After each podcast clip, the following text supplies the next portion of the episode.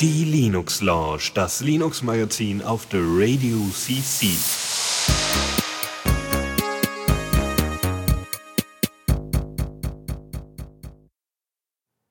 Ja, guten Abend. Äh, es schneit und wir sitzen hier drinnen rum und reden über äh, Open Source und Linux und so. So Ach, sollte ja. es auch sein. Also was, will, was willst du denn großartig draus machen? Da ist es kalt, da ist es nervig und ah, nee. Also lieber Open Source auf weißt Open Source Seite bleiben. Was ich draußen gerne machen würde? Ein Raspberry Pi äh, irgendwo in die Ecke setzen und damit den Schneefeger betätigen. Äh, auch eine gute Idee, aber ich würde lieber Portale hacken. Aber dazu dann mehr später in okay, der Zockerecke. Ja. ja. Sehr gut. Ach, schön. Ein Spiel und es geht um draußen sein. Ah. voll komisch, voll komisch, voll ungewohnt. Kann man das bei Steam runterladen? Nein, kommen wir später zu. oh Mann. Es ist, es ist verfügbar auf Steam. Ja gut, dann äh, würde ich mal sagen, äh, ich bin Lukas, das ist Dennis und äh, wir steigen mal direkt ein in die Linux Lounge. So sieht's aus. Neues aus dem Repo. Und ich habe die Jingles immer noch nicht gekürzt. Naja, ich habe eh einen Haufen Sachen auf der To-Do-Liste für diese Sendung. Ja, okay, äh, direkt gehen wir mal rein, besprechen wir mal ein bisschen so, was an Software-Updates rausgekommen ist. Äh, erstmal was, was gar nicht so frei ist, äh, und zwar der AMD-Treiber für äh, Grafikkarten. Ähm, das Interessante, es ist mal wieder einer der Treiber, der äh, anscheinend sehr viel besser mit Spielen umgehen kann, dank äh, den Bemühungen von Valve, äh, Steam zu supportieren. Ähm, sie sagen auch insbesondere, dass äh, Valve-Spiele jetzt viel besser gehen. Äh, ganz insbesondere Left 4 Dead 2, was ja immer noch nicht äh, verfügbar ist. Aber es ist schon gut. Sie können jetzt halt besser performen und ja. Zudem können Sie jetzt auch endlich den X-Server 1.13 äh, verwenden, den es ja schon seit September gibt.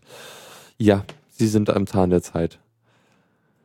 Okay. Juhu, endlich. Ja, Open Source und Steam und so. Ja, das wird sowieso ganz toll, muss ich ganz ehrlich sagen. Äh, als äh, als äh, quasi Valve äh, ihre Konsole da vorgestellt hat, zumindest Prototypen davon, der ja schon cool aussieht. Ja, vielleicht behalten sie das Design bei und bauen noch ein paar Sachen zusätzlich ein. Mal schauen.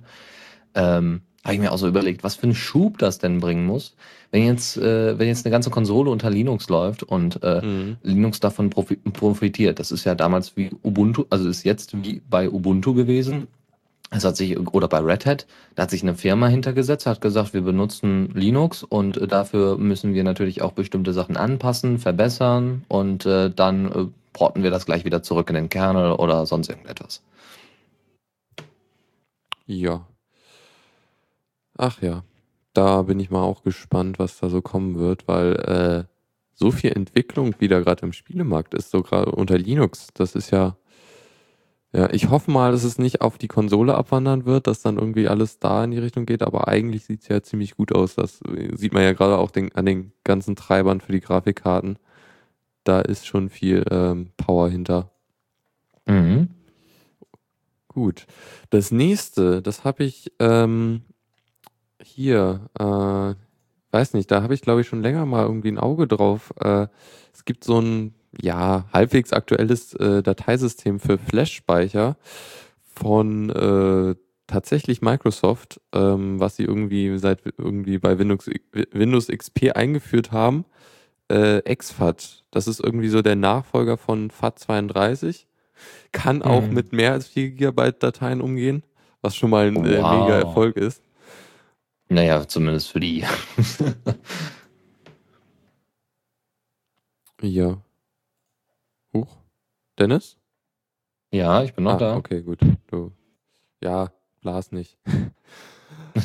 ähm, ja, also das ist halt, XFAT ist ein Dateisystem für, speziell so für Flash-Speicher und so, da, da, da kennen wir ja irgendwie auch einige, da gab es letztens F2FS von Samsung, das halt optimiert ist für so Flash-Speicher auf Smartphones. Okay. Äh, ja, ähm, äh, keine Ahnung. Nee, aber also damit kann man halt besser auf äh, Flash-Speichern schreiben, das hatte ich gerade gesagt. Gut, ähm, toll, oder was jetzt rausgekommen ist, ist der unter GPL V3 stehende Treiber für äh, Fuse einerseits, also äh, File System in User Space, wo man halt nicht ohne rootrechte Sachen mounten kann und so. Uh, damit kann man halt das XFAT jetzt mounten und äh, es gibt auch ein Utilities Package, mit dem man ähm, halt äh, die äh, XFAT formatieren kann und äh, analysieren und so Zeugs. Äh, mhm. ja, alles sehr schön. Ich hatte irgendwie mal raus, ich dachte, es würde gar nicht unter Linux unterstützt, dass man das äh, erzeugen kann. Und deshalb, äh, also ich hatte irgendwie mal vor, meine Flash-Speicher da drauf zu übertragen, damit ich irgendwie mal das 4 GB Limit da knacken kann, weil auf so einem USB-Stick, ja, ich meine, den willst du ja auch immer benutzen und da muss halt irgendwas, was kompatibles sein, was du auch noch auf Windows XP einstecken kannst die traurige Wahrheit. Es wäre viel schöner, wenn wir alle unsere, unsere Datei, äh, unsere, unsere Flash-Speicher mit ButterFS benutzen könnten. Das wäre toll. Aber naja. ja. Äh, das nächste, Puls Audio, ist ja auch was, was eigentlich jeder nutzt auf Linux äh, für, fürs Audio. Also eigentlich, ich meine, Ubuntu hat es als Standard Arch, ich meine, ja, ich habe es bei Arch installiert, weil es einfach irgendwie das leichteste ist, so kommt gut mit der GNOME Shell klar und so. Das ist mm, irgendwie das einfach Ding. zu richten. Genau, und, wir, halt und alle, alle theoretisch, Sachen unterstützt. Genau, es ist theoretisch äh, Zero Configuration, also muss eigentlich gar nichts machen in der Theorie. Aber ja, es sieht dann genau. auch mal anders aus. Jedenfalls ist es die Version 3.0. Das ist auch ein bisschen länger her, dass die rausgekommen ist, aber sie hat ein paar sehr interessante Sachen. Äh, vor allem können sie jetzt, oder irgendwie haben sie die Bluetooth, äh, Bluetooth, äh, egal, äh, Unterstützung verbessert, äh, wodurch, also es kann auch sein, dass es schon länger geht, aber man kann auf jeden Fall mit äh, über ein Handy, was, äh, also über Bluetooth, äh, von einem Handy aus äh, Sound abspielen, kann man irgendwie, ist ja ein Standard, äh, dass man das machen kann, äh, aber Puls Audio äh, kann das dann unterstützen und man kann halt von seinem äh, Handy oder so ähm, den Sound halt abspielen, was ich, ah, das ist, das ist so eine Sache, die ich mir irgendwie mal gewünscht habe, halt ohne, ohne ein, äh, ein Audiokabel am Handy äh, Podcast hören über die Stereoanlage. Das äh, finde ich schon ziemlich nice. Also das muss ich auf jeden Fall mal ausprobieren. Hm, ja, sehr äh, schön. Sonst haben sie noch was anderes implementiert und zwar äh, das Alza Use Case oder der Alza Use Case Manager, mit dem kann sowas wie Puls Audio direkt auf die Audio-Hardware zugreifen, ohne dass es äh, wissen muss, was für Audio-Hardware es ist. Ähm, ist halt irgendwie toll, um Performance zu kriegen und sonst muss er halt den Umweg direkt über Alza gehen und das Audio nochmal auf Alza geben, an Alza weitergeben. Äh, so ist das doch schon mal, also das ist halt auch speziell gedacht für, für Smartphones und so Geschichten, so Embedded Zeugs, wo halt die Performance wirklich wichtig ist, aber ist halt auch sonst äh, sehr äh, gut. Mehr Performance ist immer ja. gut. Wir brauchen das sowieso, also weil unsere Latenz, also zumindest meine Latenz manchmal doch sehr heftig ist. Ähm, und wenn man dann äh, über das Pulse Audio Jack Plugin äh, irgendwie auf Pulse Audio, also dann nicht nochmal von Pulse Audio auf Alza, von Alza auf die Soundkarte, sondern direkt von Pulse Audio auf die Soundkarte zugreifen kann. Ich glaube, das, da geht einiges dann etwas schneller oder kommt zumindest ja. schneller zum Ohr. Auf jeden Fall. Und wenn du dann noch Jack drüber geschaltet hast, äh, aber naja, das, das Thema hatten wir ja schon mal. Oh ja. Ah, ja. Mm. Gut, das nächste, eine kleine Erwähnung. Äh, Piwik kennt man vielleicht, ist so eine Alternative zu Google Analytics, wenn man nicht unbedingt äh, seine Statistiken über die Webseiten, über die Besucher an Google weitergeben will, dann ist das so das Tool der Wahl. Ähm, mhm. Kann dir halt analysieren, was, was die Leute so auf der Webseite machen und so Zeugs. Äh, ja, natürlich Open Source. Ganz genau. Und du kannst halt reingucken und Zeug verändern und so, was dir nicht gefällt. Keine Ahnung. Ähm, jedenfalls haben sie jetzt eine, ein Overlay einge, eingebaut, so dass man dann gucken kann. Ich meine, das ist so eine Geschichte, dass man gu gucken kann, wo Leute am meisten hinklicken, so oder Mausbewegungen oder so verfolgen. So Geschichten halt. Und äh, er kann jetzt auch äh, soziale Netzwerke äh, auswerten, sodass man halt sehen kann, ja, die Leute kommen von Twitter so und so häufig und so Geschichten. Meine Güte, also so eine, so eine kleine Stasi auf dem eigenen Server ja, für die Website. Zumindest aber nicht an Google geschickt. Das ist schon mal ja, das äh, stimmt. viel wert. Ja, wer ja. NoScript verwendet, äh, der ist da eh, eh sicher, weil äh, das ist ja ein extra Skript, von, das er von Google Analytics lädt. Also da ist man dann so hoffentlich sicher. Mhm. Gut, du hast hier noch was. Äh, Peer Linux. Was war das denn nochmal? Genau, wir haben, wir haben zwei Distros. Das erste ist Peer Linux äh, 6.1. Ähm, ja, quasi das erste Update äh, von Peer Linux, was schon drei Monate her ist. Peer Linux 6 äh, war schon, ist schon drei Monate her, äh, die, der Release. Und ähm, ja, einfach nur noch ein paar Bugfixes, nochmal das ISO fertig gemacht. Für die Leute, die jetzt erst Peer Linux installieren, nochmal als Erinnerung. Wir hatten schon öfters mal angesprochen, äh, lief mal unter dem Namen Commerce OS, dann lief das mal unter Peer OS Linux und ach, was weiß ich nicht. Also ganz viele unterschiedliche Namen. Jetzt haben sie sich wohl auf Peer Linux geeinigt, sind französische, ähm, französische Entwickler und die haben jetzt äh, tatsächlich sehr viele eigene Tools gebaut für diese Distro. Da haben wir Peer Cleaner, das ist ein extra Säuberungstool, wo man eigentlich denkt, ja, so C-Cleaner unter Windows kennt jeder, aber wofür brauche ich das unter Linux? Aber wird wahrscheinlich dann so Verlauf und sowas von einem Browser sein. Also da kann man sich vielleicht noch mal ein bisschen mehr mit beschäftigen. Dann äh, der Peer PPA, äh, PPA Manager, so dass ihr dann also eure PPAs ordentlich managen könnt und äh, das nicht immer so ein bisschen umständlich machen müsst, müsst über dieses äh, Ubuntu Update Tool. Soweit ich weiß, ist auch Peer Linux basierend auf Ubuntu. Und dann haben sie ein Programm, das nennt sich MyPeer 3. Das ist nichts anderes als Gambas. Ne? Der ist, glaube ich, ein Texteditor. Ne? Oder, oder so, so ein, ein IDE. Äh, Gambas 3 und äh, da haben die das Ganze umgeschrieben, ein bisschen angepasst an ihre Bedürfnisse und auch so von der Übersicht her. Das äh, ISO-Image sind ungefähr 800 MB. Ähm, ansonsten gibt's noch sehr schöne übersichtliche äh, Settings, weil die Oberfläche ist mehr oder weniger komplett selbst gestaltet. Äh, das ist nämlich basierend auf der GNOME Shell, auch wieder eine GNOME Shell Fork, wo wir vielleicht gleich auch nochmal ein bisschen drauf eingehen, auf eine andere Fork. Äh, hat ein eigenes Tweak-Tool. Ne? Wir haben ja sonst nur Ubuntu Tweak unter Ubuntu. Und äh, dann haben wir noch einen Browser Manager und einen eigenen Peer App Store. Um, ähm, was die andere Distro angeht, da haben wir was Neues von Fedora. Äh, du hast ja früher äh, ganz viel Fedora benutzt, ne, Lukas? Jetzt, genau, Mikro sollte auch angehen. Ähm, nee, eigentlich nicht wirklich. Ich habe es mal versucht, ein bisschen einzurichten, aber es hat immer irgendwie sich geweigert zu funktionieren. Mhm. Aber, ja, ja. Äh, das, das, das hat sich nicht verändert, sagen wir mal so. Ähm, die ersten Reviews, die es so gab, ähm, also erstmal zu den neuen Features. Und zwar äh, haben sie ein neues Installationstool fertig gemacht. Ähm, das zeugt aber schon von Problemen. Äh, da gab es schon Probleme mit, äh, ja, mit solchen Standardsachen wie Partitionswerkzeuge oder eine richtige Übersicht so dass man schnell einzelne Punkte abarbeiten kann, so wie man es eigentlich von Ubuntu gewohnt ist. Simpel, einfach, schnelle Installation. Das ist mit dem neuen Installationstool wohl gar nicht mal so möglich. Die Partitionierung, wie gesagt, ist nicht nur unübersichtlich, sondern gar nicht funktional. Also manche Sachen funktionieren da einfach nicht. Man kann da wohl keine mehreren Partitionen anwenden oder nur halbe Festplatten werden da formatiert und das geht natürlich gar nicht. Dann haben sie ein neues äh, Upgrade-Tool gebastelt, womit man eine bessere Übersicht über die Upgrades und Updates hat. Ähm, ja, schön. Dann der neue Kernel ist natürlich dabei, eine neue X-Version und der GNOME 6. Die GNOME Shell-Version ist jetzt auch dabei. Auch UEFI-Support haben sie jetzt schon integriert. Und ähm, ja, ansonsten, wer jetzt nicht so auf, äh, auf die GNOME Shell steht, der kann sich entweder Cinnamon oder den Mate Desktop runterladen. Den gibt's dann in den Repos neuerdings.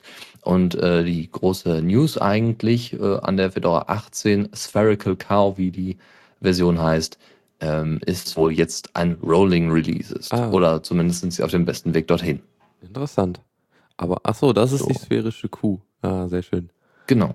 Hey. Hatten schon mal, weiß ich nicht, einem halben Jahr oder einem Jahr ja, ja, das war ein Sendungstitel. Äh, Genau, mussten wir sogar, mussten wir sogar äh, erstmal erklären, sphärische Kuh, aber braucht man nicht, da können sich die Leute dann lieber das alte, die alte Linux Lounge nochmal angucken. Mm, ja, äh, es hieß irgendwas mit sphärischen Kühen. Gut, dann äh, wären wir, glaube ich, auch fertig. Ich weiß, ich will immer noch Fedora mal ausprobieren, habe aber immer noch nicht die Zeit gefunden. Naja, Also ich habe es mal gemacht. Äh, meine Freundin hatte sich das mal auf ihr MacBook gezogen und ich muss und ich hatte es auch mal hier auf meinem äh, genau auf meinem Laptop hatte ich es auch mal. Das war nicht, also ich muss ganz ehrlich sagen, mit Fedora komme ich wirklich nicht so gut klar. Es wirkt zwar sauber, ja, das heißt nicht irgendwelche unnötigen Config-Dateien, wie man sie manchmal einfach auch mal in Arch Linux findet, wo dann einfach, ja, man hat ein paar Programme installiert, zack, ohne Ende Config-Dateien oder so oder man muss ein paar Sachen entfernen. Aber ähm, es gibt kein ordentliches, keinen ordentlichen App Store. Das ist alles sehr langsam. Yum ist sehr langsam zumindest. Äh, dass sie damals schon äh, die Gnome Shell benutzt haben, das war in Ordnung. Das hatten sie auch ganz gut integriert. Das lief auch gut. Ähm, aber es fehlten einfach irgendwie so ein paar Kleinigkeiten. Es wirkte irgendwie ganz, ja, nicht so ganz abgerundet. Es wirkte einfach nur so, hier hast du Fedora, jetzt äh, kriegst du noch die Gnome Shell draufgeklatscht, die läuft zwar gut, aber ansonsten haben wir noch ein paar Tools hinten dran gehauen. Ja, da sind dann solche Tools bei wie Cheese, äh, die sind jetzt auch bei Fedora 18 dabei. Die brauche ich einfach nicht. Ja, wenn ich ein ordentliches Arbeitersystem haben möchte, man weiß ja auch bei Fedora gar nicht, was für eine Zielgruppe verfolgen die eigentlich. Aber wenn ich ein, äh, wenn ich ein, sagen wir mal, äh, erfahrener Nutzer bin, und Fedora nutzen möchte, dann will ich so einen Mist wie Cheese nicht drauf haben oder Evolution. Das kann ich mir dann nachträglich noch installieren, wenn es sein muss, aber so nicht. Ja. Gut. Wären wir dann durch? Fedora? Würde, würde ich so sagen. Okay. Newsflash. Genau, ähm, ja, Java ist doch schon länger mal hier ein leidiges Thema und zwar vor allem halt Or Oracles, äh, nennen wir es, äh, gut gemeinte Update-Strategie, äh, ist doch eher mh, suboptimal.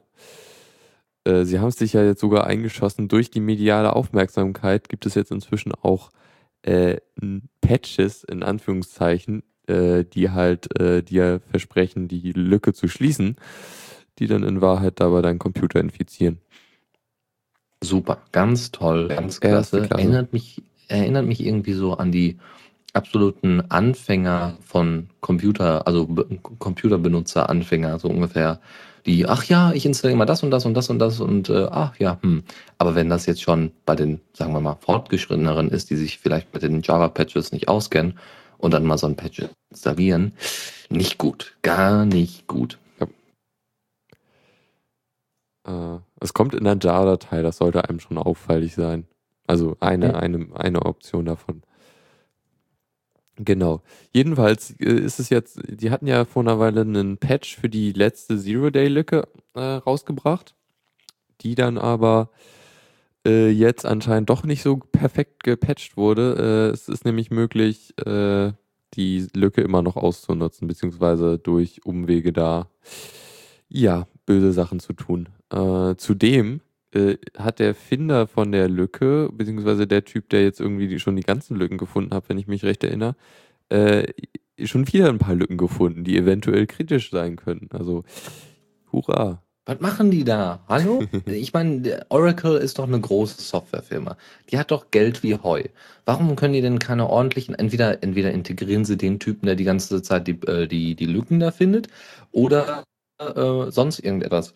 Aber auf jeden Fall müssen sie etwas dagegen tun, dass, äh, dass sich so eine, eine große Base wie Java ähm, einfach so, so, ein, so ein offenes Buch ist. Das kann einfach nicht wahr sein. Nee, nee. Also ist, ja, ich meine, ist ja klar irgendwie. Es war auch klar, als relativ klar, dass Oracle da Probleme machen wird, als sie damals Sun gekauft haben. Sie sind halt irgendwie so ein Mega-Unternehmen, was ein paar Sachen, also die, die, deren Spezial, Spezialbereich liegt halt woanders, so bei großen Datenbanken und so Geschichten. Ist ja auch interessant, ich weiß gar nicht, was genau die machen, aber sie machen halt ziemlich viel wo sie äh, anderen Leuten die Zeug stehen. Die, die haben zum Beispiel eine äh, RHEL-Abkömmling, den sie äh, Oracle Linux nennen, mit dem äh, Unbreakable Kernel.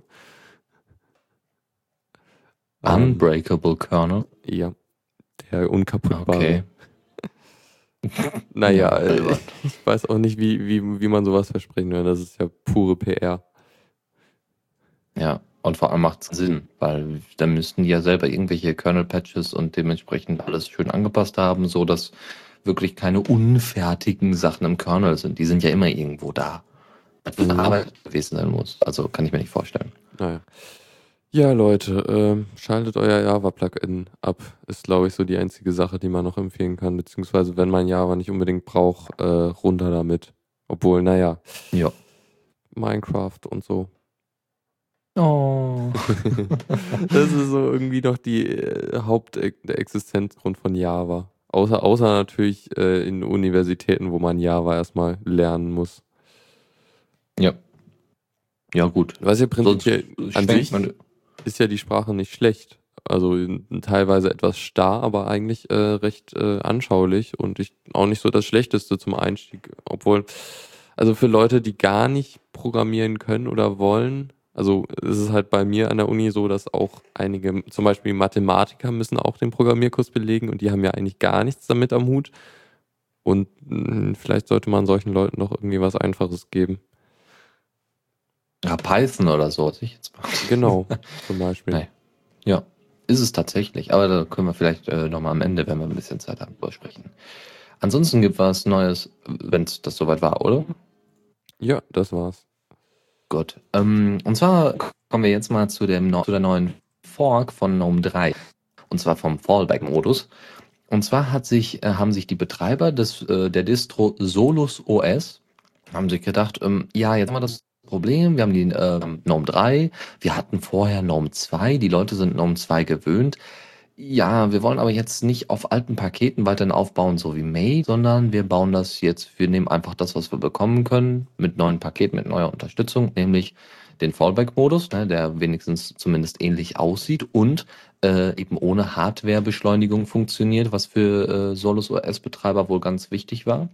Und deswegen haben sie gesagt, ja, dann forken wir das einfach und nennen es jetzt Konsortium des oder Consort, Consort oder Konsortium Desktop Environment. Ähm, ja, und äh, haben dann auch noch natürlich andere Elemente von, von GNOME äh, quasi übernommen, beziehungsweise auch erstmal umbenannt. Metacity, also der Fenstermanager, ist Konsortium. Nautilus heißt jetzt Athena, äh, also ne, der Manager. Und ähm, dann gibt es das Consort Panel.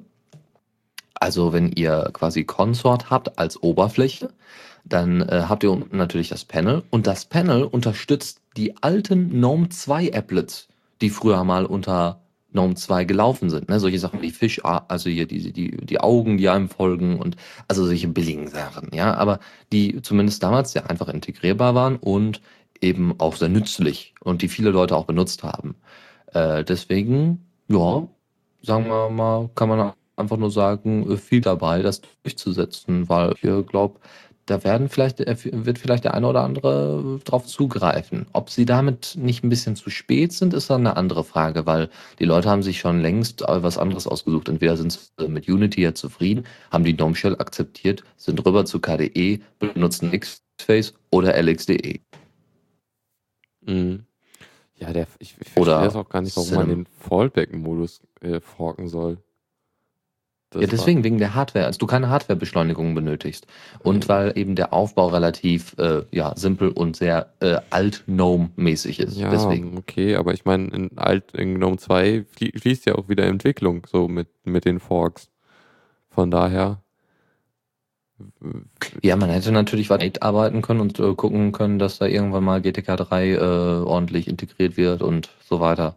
Klar, die hätten natürlich auch weiter einfach an Mate arbeiten können, klar. Mhm. Aber wollten sie wohl nicht. Also es sieht auch gar nicht mal schlecht aus, das muss man ganz ehrlich sagen. Es hat wirklich das komplette, also das, was ich so an Screenshots gesehen habe, das komplette alte GNOME 2 Feeling. Komplett.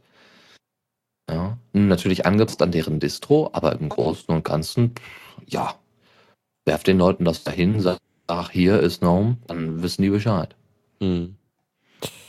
Ja, naja, mal gucken, was raus wird aus dem x-ten, nee, dritter mindestens Fork von Also wir, wir haben Mate, wir haben Cinnamon, jetzt haben wir dann äh, Consort, äh, Consort Desktop Environment. CDE? Äh, äh, was? CD? Ne, CDE als Abkürzung. Achso, ja. Consort Desktop Environment. Genau, CDE. So. Noch irgendwas? Also gut, das wären jetzt erstmal die drei großen, die man so kennt. Ja, bestimmt. Nun gut, dann gehen wir mal weiter. Und zwar zu einer ja, witzigen Anekdote. Wir haben gerade noch mal genau nachgeguckt. Äh, Microsoft hat ein Proof of Concept erstellt und hat äh, das einfach mal so ein, so ein kleines Werbekonzept-Video einfach mal gezeigt. Und zwar äh, sieht man eine Person, die vor, am Fernseher sitzt und sagt Xbox Go Big. Ja, man kennt das ja. Äh, Kinect hat ja die Sprachsteuerung schon drin, das heißt, es funktioniert auch schon. Und normalerweise sagst du Xbox an, dann sagst du Xbox äh, starte, starte Film, starte was auch immer. Ja, Sprachsteuerung ist ganz schön. So, Xbox Go Big. Was dann passiert, ist, dass der Bildschirm, der bleibt so wie er ist natürlich. Und dann ähm, gibt es wohl zwei Module oder ein Modul, was noch zusätzlich an die Xbox angeschlossen wird, was hinter dem, ähm, hinter dem Fernseher den Bildschirm komplett erweitert. Das heißt, es wird quasi äh, wie, wie so ein Projektor, der einfach nur da drüber gelegt wird. Und äh, der erweitert somit das Sichtfeld. Ähm, fand ich echt nicht schlecht. Das, was man so gesehen hat, sah nicht schlecht aus. Ähm, so, aber was da gespielt worden ist, ist ganz witzig. Und zwar sind das zwei äh, Open Source Spiele. Und zwar einmal Super Tux Card und Red Eclipse, das ist ein Ballerspiel, so hier na, auf der Quake Engine, glaube ich, basierend. Wir haben jetzt gerade nochmal nachgeguckt. Äh, also SuperTux Card gibt's genauso wie Red Eclipse gibt's das auch für Windows. Wir hatten uns natürlich schon gefreut, haha, dann mussten die ja Linux benutzen und das dann äh, als Xbox verkaufen. So ist es leider nicht, aber das wäre auch nicht schlecht gewesen. Ähm, wie, äh, dieses ganze Konzept heißt Illumni Room bisher. Und äh, ja, mal schauen, was daraus wird, weil äh, wenn man wirklich solche Projektionen dann am Bildschirm hat, das ist beeindruckend, sagen wir mal so. Und dann, äh, weiß ich nicht, dann hatten sie dann am Anfang, sagt er, äh, scannt er dann erstmal den Raum und guckt dann, dass er alles ordentlich anzeigt. Das heißt, wenn irgendwelche Bücher oder Regale da stehen, dass trotzdem alles ordentlich angezeigt wird. Wie auch immer die das dann machen wollen. Ist wahrscheinlich gar nicht mal so schwer, aber ähm, ist vor allem erstmal so ein bisschen Sci-Fi-mäßig. Aber das war Kinect damals auch, damals, als es noch Project Natal hieß. Aha, okay. Naja, naja sie, sie leben noch. Microsoft schafft immer noch irgendwie Zeug rauszuhauen. Mhm, aber, aber ihre Tage sind gezählt. Zumindest wenn man nach Valve geht. Äh, Valve hat nämlich ähm, normalerweise, wenn man, wenn ihr jetzt auf die Steam-Seite geht, dann wird euch natürlich die Linux-Version angeboten. Jetzt ist es neuerdings aber so, dass auch die Windows-Leute auf die Website von Steam gehen und dann sich da Steam runterladen können, aber als große Empfehlung in, in Form eines großen Tux und mit großen Lettern geschrieben, versucht doch mal Ubuntu Linux. Äh, wird jetzt dafür geworben, doch sich einfach mal Linux zu installieren und dann eben Steam äh, ja darauf zu installieren. Finde ich interessant. Also, dass sie wirklich komplett alles auf Linux quasi verschieben, erstmal größtenteils und auch die Windows-Leute wirklich von, von äh, Ubuntu überzeugen wollen, so dass eben äh, sich die Entwicklung unter Steam auch lohnt. Aber dass das jetzt ne, unter, auch unter Windows-Leuten läuft, ist durchaus interessant. Also, dass die Leute da abwerben wollen. Aber klar, wer jetzt da mit Windows 8 auf die Steam-Seite geht, was ja nichts bringt, ja, der äh, wird dann schon ein bisschen überrascht sein. So von, oh, jetzt habe ich mir so teuer Windows 8 gekauft. hätte ich einfach mal Ubuntu installiert. Das hm. hätte ich echt nicht erwartet, dass sie das machen würden. Das ist schon beeindruckend. Ja, finde ich auch. Und es zeigt einfach, dass sie, ähm, dass sie das, dass sie ihre Schei äh, Entscheidung in keinster Weise bereuen. Und wenn man schon überlegt, sie machen eine eine komplette Konsole basierend auf Linux, auf Ubuntu Linux und was man da noch alles dran basteln könnte und äh, arbeiten mit Ubuntu-Leuten zusammen. Also auch wenn Valve beziehungsweise auch wenn äh, Canonical eine Firma ist, die Zusammenarbeit hat ganz großes Potenzial für äh, alle Linux-Nutzer. Jetzt haben wir noch das Problem, wenn Linux weiterhin bekannter wird und wenn immer mehr Leute Linux benutzen, gibt es auch irgendwann mal Viren und dann ist eines der, also beziehungsweise gibt es ja jetzt schon, aber gibt es dann mehr Viren und somit, äh, ja, wird es auch immer wieder mal mehr ein Sicherheitsrisiko unter Linux zu arbeiten. Ja, aber das ist halt so das, was kommen muss bei Erfolg. Ich glaube nicht, dass man das verhindern kann. Das ist der Preis ja. für den Erfolg. auch Auch schön. ja gut, das äh, wäre so von, vom Newsflash aus. Stimmt. Und ich würde jetzt sogar eine kurze Musikpause einlegen. Klar. Ähm, und zwar spiele ich jetzt eben I'm Not Left-Handed mit äh, Return von der Akust von dem Akustikalbum, was sie vor einer Weile veröffentlicht haben. Also dann äh, bis gleich. Zockerecke.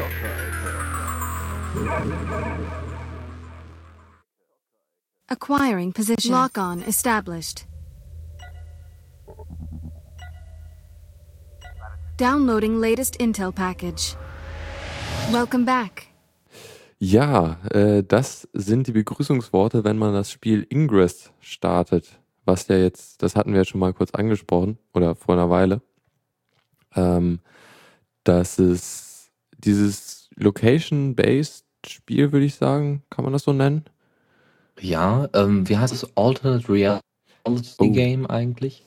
Äh, ja, es gibt da Fachwörter für. Also ähm, man kennt das, ähm, wenn man, also, beziehungsweise erklärt du es, du hast den Erfahrungsbericht, ist dein Part. Stimmt ja auch. Äh, genau, ich, ich habe mal vor einer Weile einen Invite bekommen und habe dann mal hier in Oldenburg ein bisschen rumgespielt. Also naja, ich bin rumgelaufen. Äh, und das macht auch das Spiel eigentlich aus, weil äh, man ist halt draußen und äh, ja, äh, also das Spiel an sich basiert so auf, also man hat irgendwie in der realen Welt so Orte, an denen Portale sind.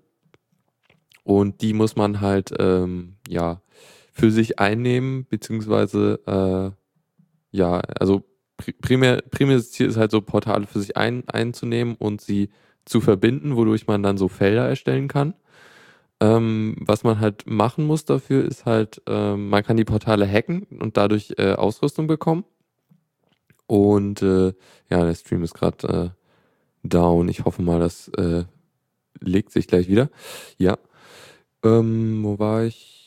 Lo äh, ja, Portale hacken genau, und dann kriegst genau. du Werkzeuge. Kriegst du Ausrüstung, äh, wenn du irgendwie, äh, wenn du Sachen mit feindlichen Portalen machst, beziehungsweise Portale einnimmst oder verbesserst, dann das gibt Erfahrungspunkte, was ein bisschen, also äh, gerade in Oldenburg hier aktuell ist es so, dass die äh, gegnerische Fraktion bei mir, also die, die äh, Resistance, äh, gerade äh, die meisten Portale kontrolliert und dadurch als äh, Level 1 Spieler ist es ein bisschen schwer gegen so äh, also Portale wieder einzunehmen, weil man so gut wie gar nichts gegen die ausrichten kann. Das ist ein bisschen schade. Ähm, ich kann eigentlich, was ich jetzt nur gerade machen kann, ist die feindlichen Portale hacken. Dafür kriegt man dann Erfahrungspunkte und da es hängt ein bisschen. Also ist gerade nicht so viel zu tun für einen, bei mir lokal jedenfalls. Trotzdem also wie macht halt man das? Also man, man läuft da rum und dann mhm. geht man an einen bestimmten Punkt genau. und sagt dann Portal hacken, bleibt dann so lange stehen, bis das Ding gehackt ist und dann geht man zum nächsten Punkt theoretisch und hackt das auch und das, irgendwann kann man dann größere Flächen und er Erfahrungspunkte bekommen. Das ist so die normal irgendwie das Ding, was, was du erstmal machen musst, wo du halt besser wirst und irgendwann bist du halt dann in der Lage, wenn du dann Portale für dich einnehmen kannst, dann kannst du die halt naja, musst du feindliche Portale angreifen, um, um deren äh, Resonatoren zu zerstören, um das Portal dann äh, wieder einzunehmen. Und das, dafür brauchst du halt ziemlich viel Ausrüstung, was ein bisschen dauert. Und du musst halt zwischen verschiedenen Portalen äh, links, ähm, links, links äh, erstellen. Und wenn du dann drei zusammen links, dann äh, erstell, äh, erzeugst du dadurch ein Feld zwischen denen und das äh, ist irgendwie dann nochmal richtig krass, weil, äh, keine Ahnung, dafür gibt es mehr Punkte und so. Aber es ist halt auch aufwendig, wenn man eine größere Fläche abdecken will, muss er halt zwischen den Orten hin und her fahren und es ist halt auch nicht so leicht, die Portale dann zu halten, weil es gibt ja auch gegnerische Spieler. Und gerade hier ist ein bisschen viel los. Und kann man auch, äh, ja, bei, bei einer Studentenstadt vielleicht eher verständlich, äh, kann man auch selber Portale erstellen oder ist es vorgegeben, ähm, mehr oder weniger? Hm, das ist so, wenn ich das richtig verstanden habe. Also es geht, die Portale sind an äh, ja, Points of Interest, also Statuen und so Gedöns, äh, also alle Tourist, äh, touristischen äh, Attraktionen so im Grunde. Mhm. Da, also du kannst ein Foto von der Geschichte machen die, und die einreichen äh, und dadurch neue Portale erzeugen. Das, das wird halt irgendwie erstmal reviewed, bis das dann äh, erzeugt wird. Äh, aber es gibt halt durchaus Mhm. die Möglichkeit, Portale in seiner Region äh, zu erstellen. Okay, gibt es denn eine Story oder was? Oder irgendwelche Puzzle zu lösen? Ja, also, also du sagtest, man muss jetzt irgendwie äh, Ausrüstung sammeln. Wie, wie schlägt sich das denn nieder? Was muss man denn da für Ausrüstung haben, um das, äh, oder ja, wie sieht das aus? Wie, wie, wie kriegt man dann solche Sachen gehackt? Beziehungsweise, das sagtest du ja schon. Aber wie, äh, wie kann man dann äh, solche Portale angreifen? Ähm, ja, es gibt irgendwie verschiedene Ausrüstungsgegenstände, so äh, Resonatoren, da, die braucht man, um Portale einzunehmen. Äh, XMP-Buster sind dafür da, um, um diese Resonatoren anzugreifen und sie zu zerstören bei feindlichen Portalen. Und das dritte war, glaube ich, es gibt, glaube ich, nur noch äh, Portalschlüssel, mit denen die du halt brauchst, um zu linken. Also insgesamt ist das Spiel nicht komplex. Der Reiz daran ist halt vor allem, dass du vor Ort sein musst und rumlaufen musst. Mhm. Aber mit der Bahn fahren. Oder so. Oder Okay. halt äh, gibt, glaube ich, auch eine Möglichkeit zu cheaten, indem man zum Beispiel, man kann ja bei Android dem Fall, ähm, im, Debug-Mode kann man ja sagen, hier, äh, ich gebe dir mal eine GPS-Position äh, rüber. Mhm. Also damit Kann man eigentlich selber mal gucken? Kann man eigentlich selber mal gucken? Also erstmal äh, sich selber so ein Invite, äh, wenn man ein Invite bekommt, dann wird Yep. man dann, So kann man das machen. äh, ich habe es jetzt einfach mal gemacht. man, Ähm, es gibt übrigens auch eine, das eine, eine Map, die ich mal in den Chat poste. Da kann man nämlich mal gucken, äh, was so wo ist. Also da kann man nämlich. Ja, das ist halt eine auch Weltkarte, wo man die ganzen Portale sehen kann. Da bin ich ja mal gespannt, was so im Rum rumläuft. genau. Ähm, Invite-technisch, ich habe ziemlich lange gewartet. Ich weiß auch gar nicht, äh, ob das jetzt immer noch so lange dauert. Ich hoffe mal, die öffnen das gerade, weil ich, als ich es bekommen habe, haben auch äh, ziemlich viele andere den Invite bekommen. Also denke ich mal davon aus, dass, äh, dass, äh, dass die ein bisschen weiter ausrollen. Ähm, das, man merkt auch ein bisschen, dass das Spiel noch nicht wirklich fertig ist. Also es gibt äh, Okay. einige Missionen, die sind aber wirklich nur äh, im Tutorial. Also es gibt das Tutorial, da ha- hat man Missionen, aber dann, dann hat man eigentlich nichts weiteres als die möglich. Also man muss, muss halt, man macht halt nicht mehr als die Portale zu haken. Also ich kann mir gut vorstellen, dass es noch die Möglichkeit geben wird, ähm, ja, äh, dass es Missionen geben, spezielle Missionen geben wird, wo man dann noch mehr Erfahrungspunkte sammeln kann und Geschichten machen kann. Was ja Mhm. auch äh, dann durchaus spannend sein kann. Also selber solche Missionen zu erstellen und Stories. Hm, so. das müsste ja fast sogar so sein, beziehungsweise irgendwie musst du das ja auf die äh, Region anpassen. Das ist ja sowieso, finde ich ganz interessant, wie sie das gemacht haben, dass sie das dann, also ich hatte, glaube ich, mal gesagt, als wir darüber gesprochen hatten, dass es ja schwer sein kann, wenn, wenn die einfach die Portale zufällig äh, irgendwo hinsetzen würden, dann wäre es ja so, dass du eventuell nicht rankommen kannst, aber sie machen es halt so, dass die Mhm. User im Grunde die einreichen und dass das halt an- an diesen Fixpunkten, also den, äh, ja, den äh, so Statuen und so Geschichten äh, festliegt. Mhm. Ja, ich bin gespannt. Also gut, ich komme jetzt, ich kann mir das natürlich jetzt gerade nicht ansehen, diese Map da, weil äh, da braucht man dann erstmal einen Zugang für. Oh, oh, Aber äh, ja, ja, macht ich dachte, ja die wäre frei zugänglich. Äh, auf jeden Fall ähm, finde ich interessant. Ist natürlich blöd, dass Google mal wieder dahinter steckt. Ja? Also ich meine, was was gibt's mehr? Also die Leute versuchen sonst immer ne, GPS meistens aus. Sie, sie achten zumindest manchmal ein bisschen, äh, ne, wo, dass sie mal zwischendurch auch das Netz ausschalten, so dass man sie nicht tracken kann, dass äh, Google nicht die ganze Zeit nach Hause telefoniert. Ja, man versucht ähm, so, so, sagen wir mal, so Kleinigkeiten, die im Endeffekt auch nichts mehr bringen. Ja. Aber wenn Ingress kommt und die Leute dann zocken und äh, was für Freiwillig Informationen dann rausgezogen werden. Hä? Freiwillig die Daten angeben. Oder? Ja, vor allem äh, mehr oder weniger freiwillig. Das ist ähnlich wie bei Facebook. Wenn du dich auf Facebook anmeldest, hast du zwar die ne, Privatsphäre-Einstellungen, die schon schlecht genug sind, aber man kann ja sogar noch die Mausbewegungen und so weiter tracken und wann du wen, wie oft besuchst und all sowas, was vielleicht auf Facebook gar nicht angezeigt wird, aber was im Hintergrund natürlich die ganze Zeit mitgeschnitten wird. Was und bei Ingress ist das noch viel schlimmer. Äh, hier bei Ja. dem äh, Social Graph, den Facebook letztens äh, vorgestellt hat, das zeigt ja auch ein bisschen, gibt einen Hinweis darauf, äh, was für Datenbestände die überhaupt haben. auch mhm. interessant. Aber bei Ingress wird es ja richtig schlimm, weil da kriegen sie ja noch viel mehr über deine Persönlichkeit raus. Nicht, was deine Interessen sind oder sowas. Das interessiert äh, Google zwar auch, aber in einer anderen Weise. Aber wie du spielst, ja, ob du jetzt, also je nachdem, wie du dich verhältst beim Spiel, im Moment gibt's ja noch nicht so viele Sachen, die man äh, da machen kann. Aber wenn du ein relativ engagierter oder aggressiver Spieler bist, sagen wir mal, ähm, und oder dann auch eher äh, mit Freunden zusammen äh, das Spiel spielst.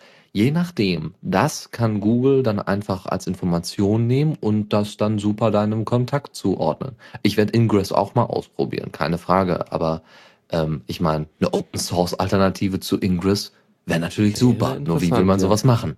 Ja, ne? also wie will man sowas machen? Naja, ich, technisch ist das, glaube ich, jetzt nicht so viel. Du brauchst halt eine Karte, du brauchst eine OpenStreetMap. Genau, die hätte man schon theoretisch. Man, man braucht halt eine Datenbank, wo die ganzen Punkte vermerkt sind. Das sind ja auch nur GPS-Koordinaten, das ist ja nicht so schwer. Und die, eine mhm. Handy-App, die auf die GPS-Daten zugreift und je nachdem, ob du halt in der Gegend von dem Ding bist oder nicht, äh, Aktionen anbietest, das ist, glaube ich, nicht so schwer. Äh, Solltest du eine Bachelorarbeit schreiben müssen, ne? dann schreib die doch darin.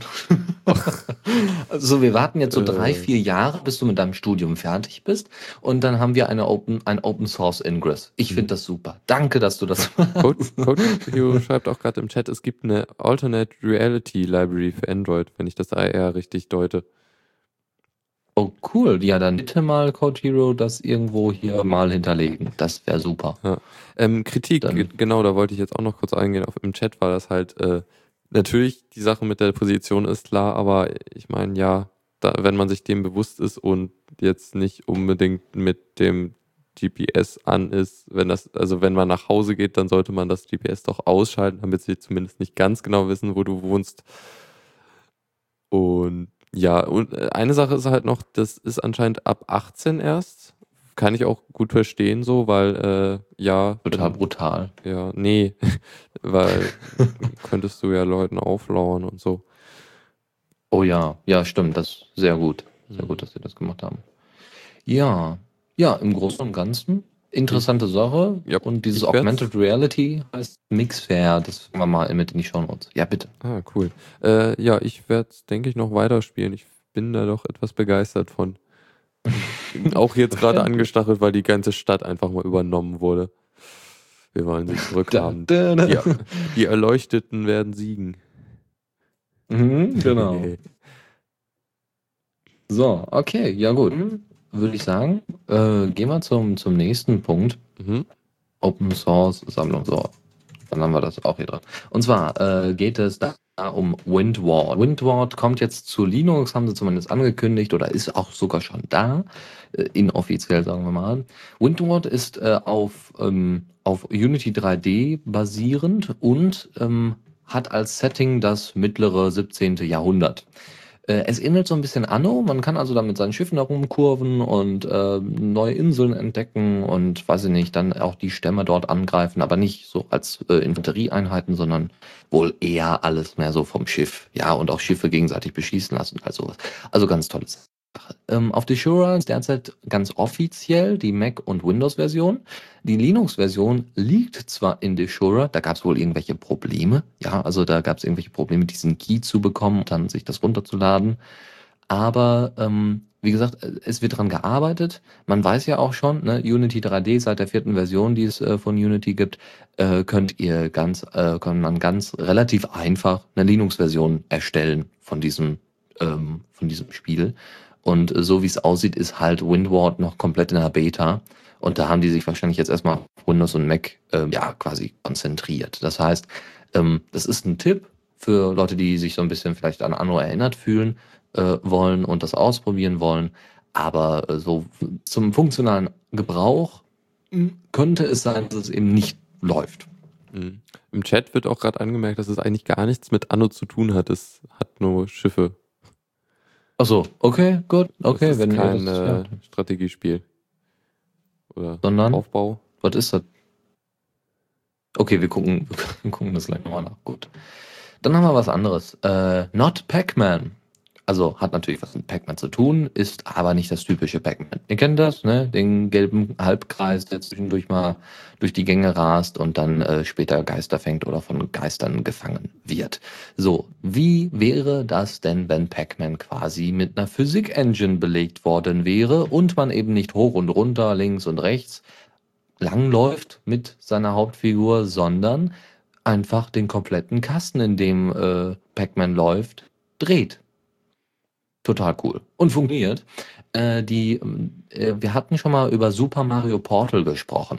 Die Macher haben auch eben dieses Not Pac-Man erstellt. Also, ihr habt also den Kasten, ganz normal, Pac-Man unten drin, da sind die Geister und die reagieren auf Schwerkraft beziehungsweise auf die Drehung des kompletten Spielfeldes. Und ähm, das macht wohl Spaß. Also, was ich so gesehen habe, das ist, war nicht schlecht, war ganz interessant.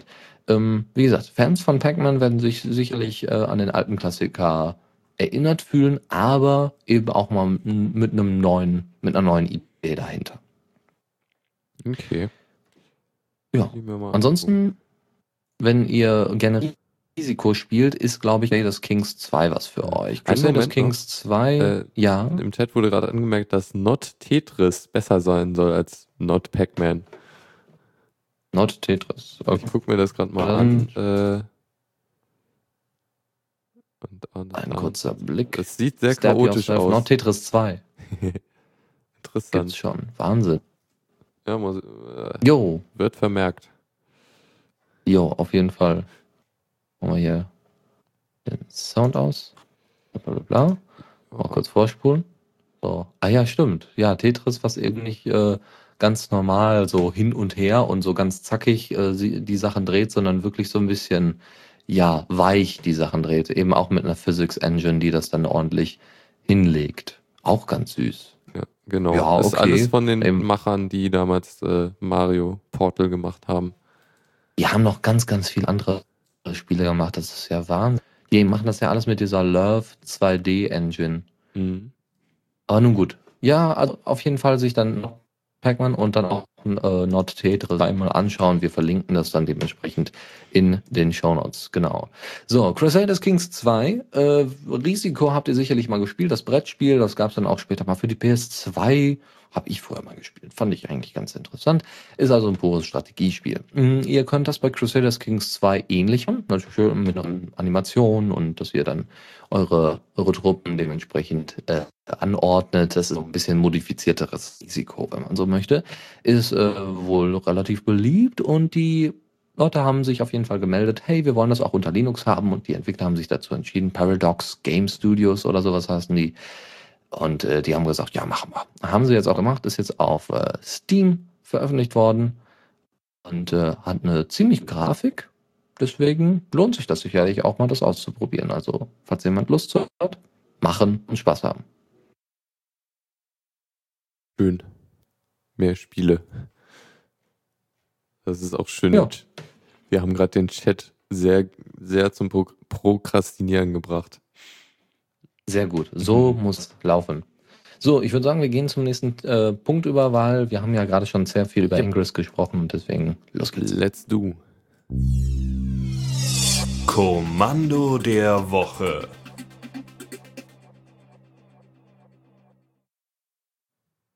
Kommando der Woche? Oder nix. Tipps und Tricks. Was? Oh, sorry. Du hast das Kommando der Woche abgespielt. Das ist so ein ah, Tipp. Mist. Nicht schlimm. Ja, wir haben, ja, wir haben ja kein Kommando.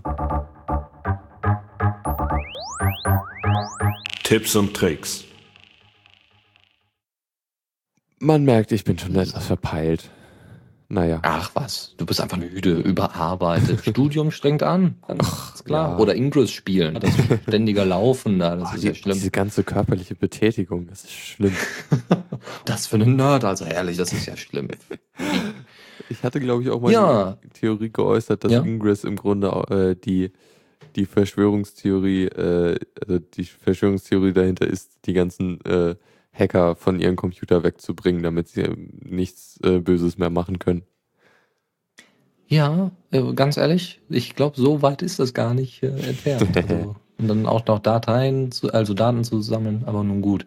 Apropos Daten sammeln, das macht man Gut, das hat eigentlich, das wäre eine schlechte Überleitung gewesen. Fangen wir einfach nochmal an. Tipps und Tricks und äh, es geht um GitHub. Kennt ihr? Ne? Schöner Aufbau, simpel, wird oft genutzt von vielen Open Source, äh, nicht nur Unternehmen, also weniger Unternehmen, sondern von Open Source Leuten. Diaspora zum Beispiel wird da drauf entwickelt und, und, und. Wenn man sich jetzt aber mal überlegt, GitHub hat, will natürlich auch ein bisschen Geld machen, wenn man eben ein paar mehr Zugänge haben will oder sowas oder äh, wenn man zum Beispiel kein Open Source Projekt starten möchte, dann hat man natürlich das Problem, dass man unter GitHub was zahlen muss, ja, für den schönen Aufbau, für die, für die Server und, und, und. Jetzt aber selber einen Server hat und man möchte eben sein eigenes kleines GitHub machen, so dass da eben nicht jeder reingucken kann, sondern dass man erstmal privat ein bisschen da rum programmiert, dann nimmt GitLab. GitLab kann man auf einfach bei sich installieren, quasi sowas wie GitHub ähm, installiert man halt lo äh, lokal beziehungsweise auf seinem, auf seinem Server. Dann kann, äh, hat einen sehr, sehr ähnlichen Aufbau, ein sehr, sehr ähnliches Design, äh, ist unter einer MIT-License, ist Open Source, basierend auf Rails und äh, dem Programm oder der, ja, dem Programm GitOlite, ähm, womit man ein eigenes Git-Repo erstellen kann. Man kann da mehrere Projekte machen und man kann auch mehrere User einladen und auch Issues und Wiki und also alles, was GitHub bietet, manchmal sogar ein bisschen darüber hinaus. Also weil die äh, Pfade manchmal etwas ja, anschaulicher gemacht worden sind, also wie äh, Sachen deployed werden oder so. Aber im Großen und Ganzen, genau, wer sich das installieren möchte, soll es tun und äh, hat dann sein kleines eigenes GitHub auf dem Server. Schön. Ja. Gut, ähm, was hast du da noch? Oh, Themes für Steam, das Ding, was man unter Windows mhm. immer gemacht hat, damit es komisch aussieht. Ja, ja. Also man kann jetzt sagen, äh, man kann jetzt überlegen, will man das? Äh, will man jetzt äh, Steam themen? Aber äh, ja, also für die Leute, die eben auf Ambience und Radiance, also unter Ubuntu stehen, die können das durchaus machen. Es können auch andere Themes ausgewählt werden. Das ist äh, extra so, so ein, äh, ja, Theme Manager, sagen wir mal, Skin Manager für Steam unter Linux. Dann kann man dann eben die, diese Themes auswählen. Man kann auch das Theme komplett wieder entfernen. Ganz einfach, schnell und ja, es ist auch, es sind auch nicht alle Elemente von Steam, von dem Programm Steam davon betroffen, muss man dazu sagen. Das heißt, äh, vor allem eben der obere Bereich, aber die einzelnen Menü-Icons oder sowas, bleibt alles so, wie es ist. Also schaut euch mal die, die Beispielbilder an. Aber falls jemand da mal Lust drauf hat, das ein bisschen angepasst zu haben und nicht in so einem eigenen Fenster. Und dann noch schnell, so äh, schnell wie möglich, und zwar äh, Instagram-Alternativen. Instagram hatte ja vor kurzem da so einen riesen Problem, ja, wir ändern mal, ne, weil Instagram ist ja von Facebook aufgekauft worden und Facebook meinte dann, ja, hier jetzt mal alle Rechte überhaupt auf die Bilder, die bei Instagram hochgeladen worden sind. Dann gab es einen riesen Shitstorm und jetzt braucht man halt Alternativen. Eine Alternative ist AnyPic, da sind aber noch mehr. Äh, AnyPic, das ist Instagram sehr ähnlich, hat einen Facebook-Login, falls man Facebook noch benutzt. Ne? Und man kann es ganz normal forken, man kann sich dort angucken, also kann selber auch angepasste Versionen von AnyPack äh, für als App erstellen und dann bei sich dann dementsprechend installieren, wenn man da sich äh, mit auskennt. Dann gibt's noch Open Photo, das kennt ihr auch. Und äh, das, äh, damit könnt ihr quasi Fotos ordentlich organisieren, nicht nur als App, sondern auch als ganzen Service. Ihr verteilt die Fotos auf Flickr, auf DeviantArt, auf Facebook, auf Twitter, überall und könnt quasi äh, die dann auch bei Dropbox hinterlegen und, und auf dem eigenen äh, Server hosten. Also ganz tolle Sache, auch wieder Open Source und ähm, habt somit wirklich alle, alle Sachen abgespeichert, alle Bilder abgespeichert, wenn ihr irgendwelche wichtigen Sachen habt. Aber ihr habt sie dann dementsprechend auch sehr verbreitet. Und dann hattest du jetzt noch etwas. Ja, ich, das ist mir gerade eingefallen. Äh, die Wikigeeks haben in ihrer aktuellen Folge über ein äh, ähnliches Tool gesprochen. Also es ist jetzt, glaube ich, nicht frei, es ist aber, also es ist halt so eine äh, Instagram-Alternative aus äh, Deutschland hier, irgendwo in Berlin sind die, glaube ich, und entwickeln das. Jedenfalls äh, sind, scheint die App qualitativ sehr gut zu sein und ist auch auf allen Plattformen verfügbar, inklusive äh, Windows Phone, Serious Phone und so weiter. Ähm, ja, und äh, jedenfalls soll die App ziemlich gut laufen und anscheinend auch ganz okay sein Scheint also auch irgendwie eine ja. interessante Alternative zu sein. Ja, super. Also wer Instagram noch benutzt, der kann das dann mal damit machen. Nun gut, dann äh, würde ich sagen, sind wir am Ende angelangt. War überschaubar, aber war interessant. Vor allem das mit Ingress fand ich echt interessant. Ich bin mhm. wirklich mal gespannt mit Mixar, was das, also wie genau das läuft. Ich hatte das mal irgendwann installiert meinem, auf meinem Smartphone, aber ähm, ja, vielleicht installiere ich mir das nochmal und gucke nochmal ein bisschen. Vielleicht äh, mache ich da auch mal ein paar eigene Projekte noch rein oder irgendwas für The Radio CC. Vielleicht kann man da irgendwas verstecken oder so. Mal gucken. Gut, dann äh, würde ich sagen, war es das jetzt äh, für diese Linux Lounge. Äh, nach uns kommt äh, ESOX mit äh, Electrified, wenn ich mich recht erinnere. Müsste eigentlich sein. Ich, ja, frag mich sollte. Also kann nur die Late Line, kann nur, der, kann nur die, nee, nicht die Late Line, sondern also, Electrified, oder? Okay. Ja, Electrified oder ja, ist nur Electrified. Gut, ja. dann bleibt gewogen für seichte, angenehme elektronische Klänge.